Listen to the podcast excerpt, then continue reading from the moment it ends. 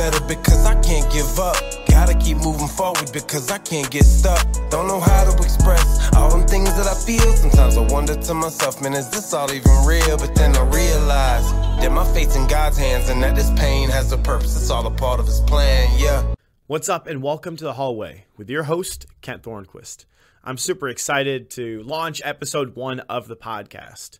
This has been in the works for several months now, and uh, I had to put together this room and I had to get sound equipment and all kinds of stuff. And so I wanted episode one to be where I share a little bit like how I got here in terms of the podcast, and then also like how I got here in terms of my testimony, right? Some people are never going to have heard my testimony and and so I want the opportunity to be able to share that with you so that when I talk about my experiences in the hallway, you're able to have a better understanding of the pit that God pulled me out of in my life. And so I'm going to give a brief, not a full, detailed explanation of my testimony uh, for time's sake, because I think there's like the short for a short movie film version of the testimony. There's the like regular standard film, and then there's like the extended director cut of the film, the uh, the Zack Snyder one. And so I, I'm really excited to be able to talk about these different things on here. And one of the biggest things for me, I think, is going to be that I want this podcast to feel authentic. I recorded episode one uh, about a week ago, and I got it home, and I was super excited, and I played it. And about five minutes in, I was like, man, this looks good. It sounds good. It's pretty decent for someone's first attempt at launching a podcast. I don't know that dude though who's talking. And it's because I like scripted out everything that I was going to say and I filtered myself real good and clean and it was real prim and proper. And that's not me. And I do this when I preach sometimes. I, I do this when I have, I have the opportunity to share God's word. You know, sometimes like, man, that was really good. It's not something you would say, but it was also really good. And so I really wanted the podcast to be a space for me to be authentic, right? I'm going to talk about some things that are going to ruffle up some feathers. And I don't want to be running this through the through like a lens in my head of like, "Oh man, is this going to offend like that person or like that church or like is this going to mess with like career opportunities down the road for me?" Um, that's not the filter for it. God's going to take care of that as long as I'm walking in humility. I'm I'm not, you know, doing. I'm not sinning right? Uh, I'm not being disrespectful to like individuals, but me just talking about things that are real issues. Uh, I don't think that that should limit any opportunities for me in life. And I don't think that that should ruffle any feathers in a negative way. And I think that people who walk around in life like scared to ruffle feathers and they want to walk on eggshells with other people limit themselves. And so I don't want to do that. I also don't want to do that for my guests. So I plan on, I've got an area set up to my left where I can have another person on here so I can do an interview and I can fellowship with other people. And I'm going to have a guest on here that's going to drop the F bomb. You know, I'm going to have a guest on here that's going to say something that um, not you know, it's not maybe the, the best uh, theological viewpoint on a subject, right? Or something that someone doesn't agree with. That's okay. Like, that's fine. Um, you know, I personally am a Christian, I'm a follower of Christ. Not every person I have on here is going to be that. I'm not looking for every person I have on here to be that. I'm looking for people who want to share about their experiences being in the hallway, you know, when they were at an opportunity in their life to go down different paths and they tried to pick the best one. Heck, I want to hear about the people who didn't pick the best one, uh, but they they later on learned from that. You know, we had a, a preacher at our church today that talked about the Holy Spirit and how the Holy Spirit tries to you know direct our paths and, and help steer us in the right direction. And sometimes we do our own thing. We're like no i'm to go over here. I'm to go do this thing over here. You know? That's i want to hear all about that in different people's lives. And so there's several different motives behind the podcast. One of the biggest things for me though on like the how did i get here or like the why behind the podcast is that i believe a couple different things. One being i've had enough conversations with other people that are conversations where it's like the uh, aha moment in someone else's story that you're like, oh my gosh, I thought I was the only person that experienced that. I didn't know that other people felt that way about this or about that. And I think that I have a lot of those And I've had conversations with people where people are, you know, uh, aware that they're not alone. And so I wanted to launch this podcast so that people can experience that on several different levels.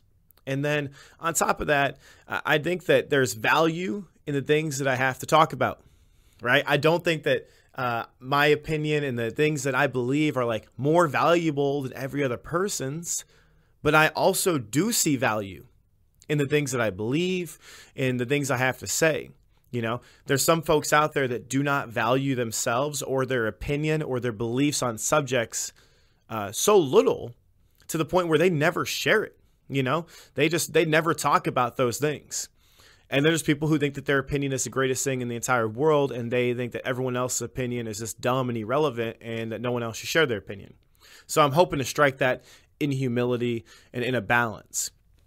I want to be able to give other people a platform to share. Uh, especially people, you know, I want to get people on here who are successful and, you know, they're at a great stage in their lives. But I also want to get some people on here who might not otherwise have the opportunity to share on a platform their story uh, who are in the thick of it, who are in the hallway right now. And then the last and probably one of the most important things for me is going to be that I've got an 11 year old daughter who I love and I cherish, and I've got another child on the way. And I really wanted to have an opportunity to share all the things that I've learned in the hallway on a platform that I can bottle up all those things and then give this to them. You know, tomorrow isn't promised, right? And, you know, say something happens to me, my kids now have hopefully, you know, several lessons that I've learned available on these different platforms so that they can pull from it and, and see all these different things that I have to say.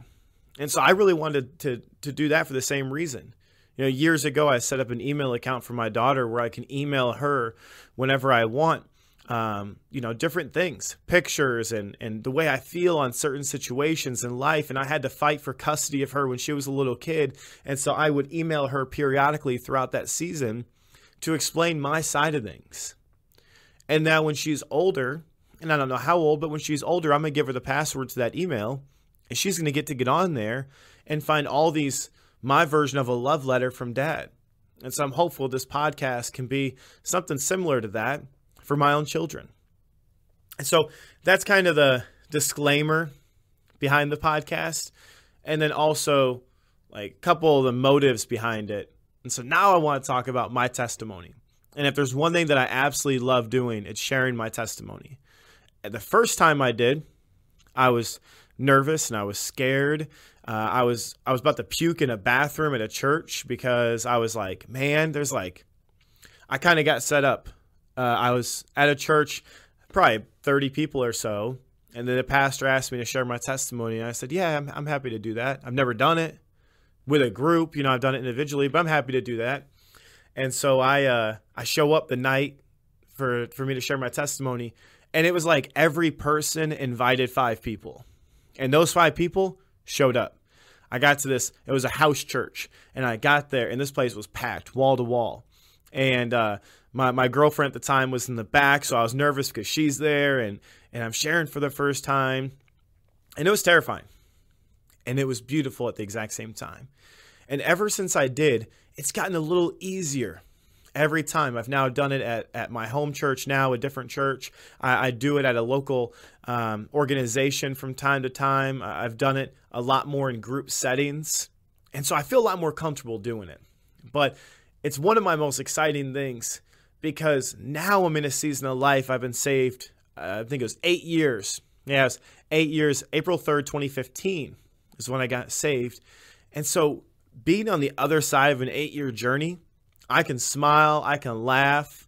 And some people, you know, probably they expect me to, ha- to carry a little bit more weight behind it.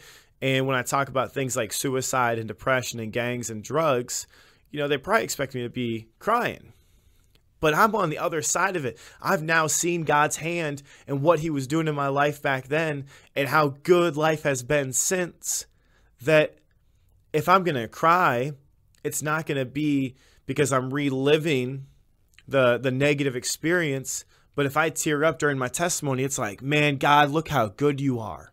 Look how faithful you've been to me." And so I'm just going to kind of give a little bit of a brief background on my childhood, and I won't go into extreme detail. Uh, I recorded this the other day, and I spent about 30 minutes talking about just my background.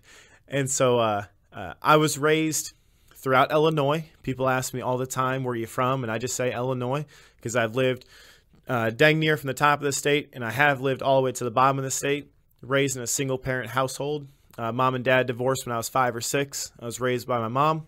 Shout out to single parents, specifically single mothers.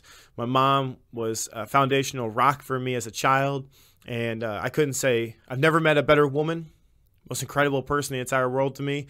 Um, you know, I don't get as emotional about the some aspects of my story, but man, when I talk about my mom and how much she means to me, and I don't give her her flowers enough for what she did for me to be who I am and things that people compliment about me all the time, my entrepreneurship, uh, my integrity, my character, those are things that I got from her. Like that's not something that I I learned along the way on my own. That was built into me as as a young child. And so, mom, if you ever see this episode, shout out to you because you're an incredible mom, um, and I love you. But uh, she raised five children on her own. We moved all around the state, and she made a lot of decisions, some good and some bad, but always with the best interest of her children at heart. And I respect that so much. I talk about this in leadership all the time that leaders who are, they don't know what to do, so they just don't act. And my mom didn't know what to do. She's trying to raise five kids on her own. But man, she would just try something. I got to try something for these kids to give them the same opportunities in life that other people are going to have. And so that caused us to move around a lot. But if there's one community that shaped me the most, it would be Cairo, Illinois, which is the gateway to the South. It's a southern tip. Moved there when I was about 11, left when I was about 16 and that five years that I spent there really shaped uh, my my my thick skin. You know, we used to joke around uh, in Cairo that like if you can survive Cairo, you can survive anywhere. And I would never say that I was like deep in the streets in this community. Like I wasn't out there doing a lot of the different things that folks were doing, but I still lived there and I was raised there and it, and it and it shaped me in a lot of different ways and I met some of the most incredible people in my entire life while I was there and there was a lot of negative that took place in that town but there was a lot of beauty and I have lifelong friendships now thanks to that community. So I lived in Cairo until I was 16. My dad who I didn't really know, I'd only met him twice in my life. Think once when I was like 9, once when I was 10. We saw him uh, but during this time, to kind of paint this picture a little bit, my dad dies, my older brother's fresh out of prison, and I really wanted to get out of Cairo. I wanted to get out of my mom's house. And so I begged and harassed and pleaded with my mom to let me go live with my brother who was fresh out of the joint. And she let me move up there uh, after a lot of arguing about it. And, uh, you know, when I was a kid, I used to always paint this picture for folks that like my mom kicked me out at 16 years old, uh, but I really pushed her to get me out of that house, you know, and, not the best ways, because uh, I was just searching for a male role model and I was hoping I could find it in my older brother. And so 16 to 21, I lived here in Peoria, and it was one of the craziest like five years of my life. So I go from Cairo, which is, you know, I'm fighting all the time. I'm suspended from school uh, it's a pretty rough environment to Peoria, where I was introduced to drugs and um, you know women on a larger scale. Uh, most of my friends were between the age of 21 and 23 years old because I was living with my older brother and I didn't want to hang out with the other 16 year olds because they're lame. Why would I want to hang out with you guys when I can go play beer pong at a real party this weekend? And uh, shout out to my brother for taking me in because he was only 21 I'm 29 now, and I can't fathom the idea of taking in a 16 year old sibling at my age now, let alone his age then. Also, he had been uh, heavily uh, institutionalized by the prison system, and so he didn't have a lot of the the know how to life. He didn't have a lot of the life skills that I have, and it still seems like a daunting task for me. So, shout out to my older brother for doing the best that he could with what he was given. And him and I I mean, and we never really talked about this, but I like to think that we grew up together. You know, we didn't grow up together as kids, but 16 to 21 for me and 21 to 26 for him. I like to think in that five years we like became men and became adults together. Like we learned things like taxes um, and 401ks and salaries and different things like that. And, and whenever I'd have opportunities at work and stuff like that, he would be he'd be the person that I would talk to about those things. Um, and so if there's two people I really highlight in my testimony in that like 10 year window, it's my mom and, and, it's my older brother because they influenced me tremendously. And so, uh, and I have an incredible support system in my in my family. I've got three sisters who are incredible. I've got my baby sister Veronica. I got my younger sister uh, Robin. I got my older sister Faith, and uh, they are just an incredible support system for me in life. We have a lot of highs and a lot of lows, but I recently pushed myself to love other people like I love my siblings because, man, we've done each other dirty a lot. And my sister could do me dirty today, and I'm going to love her so deeply tomorrow because that's sis, you know, and I love her and I'm going to forgive her. And so I recently challenged myself, like, man, how come you can't love everyone that way? Right? I'm trying to love people, you know, the same way that I have this unconditional love for my siblings. Um, so, anyways, throughout this time, though, 16 to 21, I, I, did a lot of drugs. I had a lot of sex with a lot of different women. Um, I got exposed to gangs when I was 18 years old. I had previously been exposed to them as a kid. When I was 10, 11, we we grew up in a, in a town that there was uh, several different, predominantly Hispanic gangs, and uh, and I had another run in with that gang when I was 18 years old, and so around that time is when I pressed into two different lives. So I was like daytime manager of a local restaurant, not the one that uh, you know anyone might associate me with, but I was a manager at a local restaurant when I was 18 years old, and by day I was working there mainly for like re-up money, and then by night I was dealing drugs and I was gangbanging. And I was living like a really reckless lifestyle. You know, I was going to bars every single night and partying, and I'm fighting grown men in parking lots outside of bars uh, at 18 years old and just living a, a reckless lifestyle where someone's going to end up killing me or I'm going to end up dying. And I did that for several years. And it was a really reckless time. And because it was such a dangerous time in my life, I had a daughter right out of high school that I just made a decision. I didn't want to be around her all the time. And it broke my heart. But I was a, a drug addict and I was living a lifestyle that there were, friends of mine were getting shot you know, and beat up and jumped and stuff like that. And I was like, man, I don't want to expose her to any of the things that I was ever exposed to. So let me just not be in her life all the way. I'm going to pay child support. I'm going to make sure that her mom has everything that she needs to provide, but I'm not going to be in her life all the way. And so that kind of paints a picture of what my upbringing looks like. You know, it's very different than a lot of people. Um, and that's not to say that I didn't have a lot of incredible friends. You know, I didn't have uh, people who really did love and care about me. Uh, but we were all a mess. You know, it was like a group of young people just like blind leading the blind. And when I was 21 years old, I basically hit rock bottom. I I, I was just always chasing after this thing that was going to satisfy me in life, right? I'm like, man, if I can get that girl or if I can get that truck you know, it was the F 150. It was the, it was the Lariat edition, though. If I can get those clothes or that much money in my account or that promotion at the job that I'm at, uh, if I can do any of these things, then I'll be happy. And what I realized, I feel like a lot younger in life than a lot of people do, was that none of those things satisfy. There was a time when I had the most money I'd ever had. I had, I had several thousands dollars saved up. I had a nice truck. I had you know, I'm not boasting or bragging on my sin, but I had I had options, you know, uh, for you know if I wanted to go out with a different girl that night, I could. And I was I was moving up at, at my job.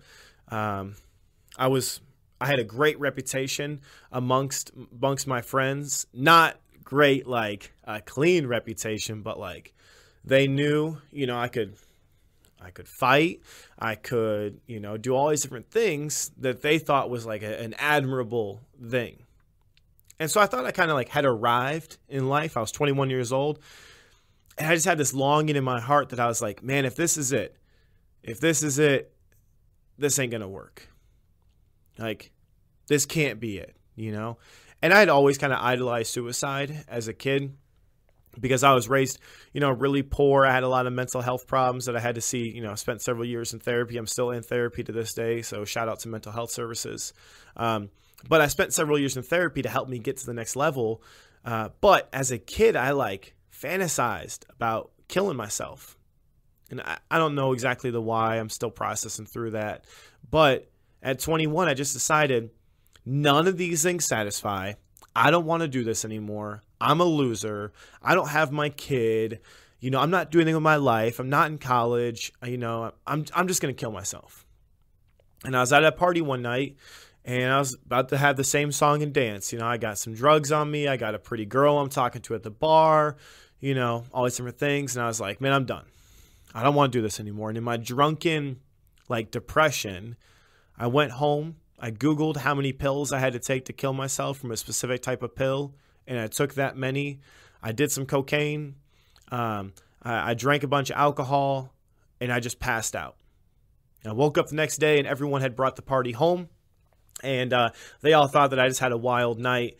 And I got, you know, I didn't. I, I woke up in the bathroom, um, and uh, I, I, felt like death, but I wasn't dead.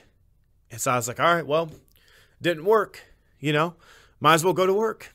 Still got a job I got to go to do. So 6 a.m. I head to work. I'm probably late that day, and I get in there, and this woman who worked for me, who was a Christian, and I had been experienced to uh, uh, I had experienced a lot of Christians. I'd been around them. My mentor growing up uh, was a follower of Christ who always shared the gospel with us as kids, but you know, you're not really. It fell on deaf ears. And so this woman hit me with a line when I got into my office, and I'll never forget it. She followed me in there, and she said, "Hey Kent, I don't know what you're going through, but I just want to let you know that God wants to have a relationship with you." And a lot of people, when I tell that part of my testimony, they're like, "Oh man, that was the moment for him." No, it wasn't. Not at all. That woman said that. I was so hungover. I looked at her. I said, please leave me alone, basically. And I shut my office door. And she pressed into me for weeks. Every time that she had an opportunity, she'd be like, hey, you know, I'd love for you to come to my church. Hey, I love if me and you can sit in the dining room and read scripture together. And she was an older woman. I mean, I don't know exactly how old. She's probably in her 60s, 50. She's probably in her 50s then. She's probably in her 60s now. Um, and she just loved on me every time she saw me. She was just the nicest person to me, even though I'd smell like weed and alcohol and uh, all these different things. She just kept pressing into me, you know, pressing into that relationship. And eventually, she got me to go to church with her. And so I went to church. Would have been January, February 2015. Uh, they got me really involved, like straight from the beginning and so they got me into co-ed soccer on Wednesday nights and uh, men's basketball on Thursday nights and Bible study on Friday nights and Saturday service and then Sunday service. And they had the young adults group before service. And, and next thing I know, I was like getting off work thinking, man, I can't wait to go hang out with these people, and I didn't want to hang out with these drug addicts no more, and I, I just felt this longing in my heart for for something you know more. And it felt like i was going the right direction. And it would have been beginning of april uh, 2015 that it all kind of you know we, we can we can play the song and dance with god but he finally wanted to get a hold of my heart. And so i texted lillian's mom my daughter's mom and i asked if i could have her overnight for the first time. I told her i'd been doing better with drugs. I wasn't completely sober but i was doing better. And and so I said, you know, can I have her? And her mom said, yeah, I'll drop her off. And if you change your mind, I'll come get her later on. And so her mom drops her off to me, and her and I spent a little time together. And I just remember staring at her as this little kid, and I'm like, man, I don't know this kid. She doesn't know me. I'm a deadbeat just like my dad. You know, I'm going through all these different things in my head, and I'm crying, and my face is on the on the kitchen table. Uh, and I get a text while I'm going through this from the woman who's who's helping to lead me into this relationship with Christ. And she sent me Matthew 11 28, which talks about, Come to me, all who are weary and heavy laden, and I will give you rest. And, and when I read those words, and I just read them, Come to me, all who are weary. Come to me, all who are weary. Come to me, all who are weary. I just broke down crying. and I put my head on the table and I wept. And there's levels to crying, and I was weeping. And I felt a hand on my shoulder, and I thought, man, it's got to be my older brother, and he's probably going to laugh at me. And, you know, or it's one of my buddies or something. And, and I felt this hand on my shoulder, and I just let it sit there for a minute. I thought I'll raise my head up in a second. And I lift my head up, and there's no one there. And I, I'll tell you, it was the realest hand I've ever felt on my shoulder, and I'm 100% confident that was the hand of God in my life that night. And I texted uh, this woman and I said, "Man, I don't know what it looks like to give my life to Christ, but I want to do it because I what I just experienced tonight." And, this this this feeling of a father I've never felt my entire life, and like I told you, I met my father twice, and I wouldn't say that I met the I met a father either one of those times. But that night, I met a father, like 100% confident. I met a father that night. And so April 3rd, 2015, her and I met in, uh, in a local church, and, and I prayed this prayer in the sanctuary for me to accept Christ as my Lord and Savior and to forgive me for my sins. And I started that relationship with him that day. And I think that a lot of people hear those kind of stories and they think that, like, man, God cleans up their life like right then. They stop cussing. Man, that dude probably stopped cussing. He stopped having sex. None of that is true. I still cuss from time to time, and I'm still struggling with it. Um, I I struggled, and I still struggle with the the feelings of lust and things like that.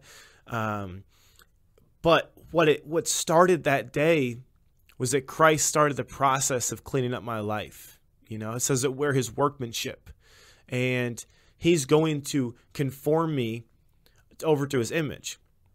And there were some things that He delivered me from right then like cocaine and my like drug addiction, because uh, I don't classify weed as a drug, and I'm about to ruffle up some feathers already on episode one. But my my drug addiction went out the window right then and there.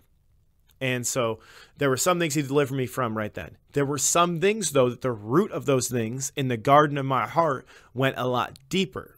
You know, sexual trauma and things like that goes a lot deeper in my garden. So it's going to take a lot more time for him to work on me in that area. And not only that, I need to complement that work with things like therapy, right?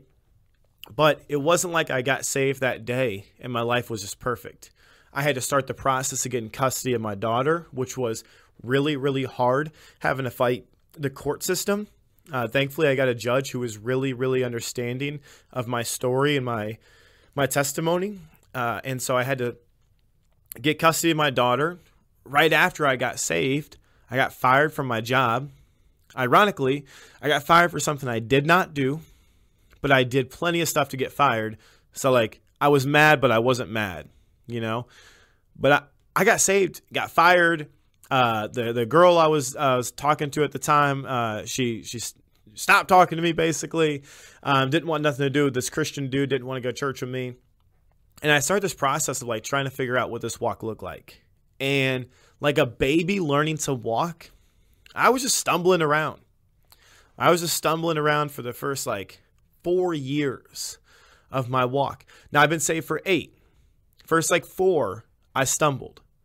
I immediately left the church I was at to go date another woman because I couldn't be single for more than 10 minutes. Um, and I went to a church that had no discipleship, no accountability, and was just basically go to church on Sunday morning. We'll see you again next Sunday. Nothing against that church, but it, missing some elements there. And so I found myself in a season where I was like a lone island Christian, as I call it. I didn't have other Christians in my in my uh, life, and so I stumbled for the first few years, and then you know years four and five, I kind of started to figure it out a little bit. I, I got in a drunk driving accident uh, several years in, found myself waking up at the bottom of a hill with a crushed up car. Uh, praise the Lord that no one died, and and obviously my, myself included in that. I didn't get a DUI or anything, um, but the Lord weighed on my heart several years in because I, I wasn't walking. You know, I really like. There's two elements to it, right? We accept Christ as our Lord and Savior. I loved this savior aspect. I was like, oh, I ain't going to hell no more.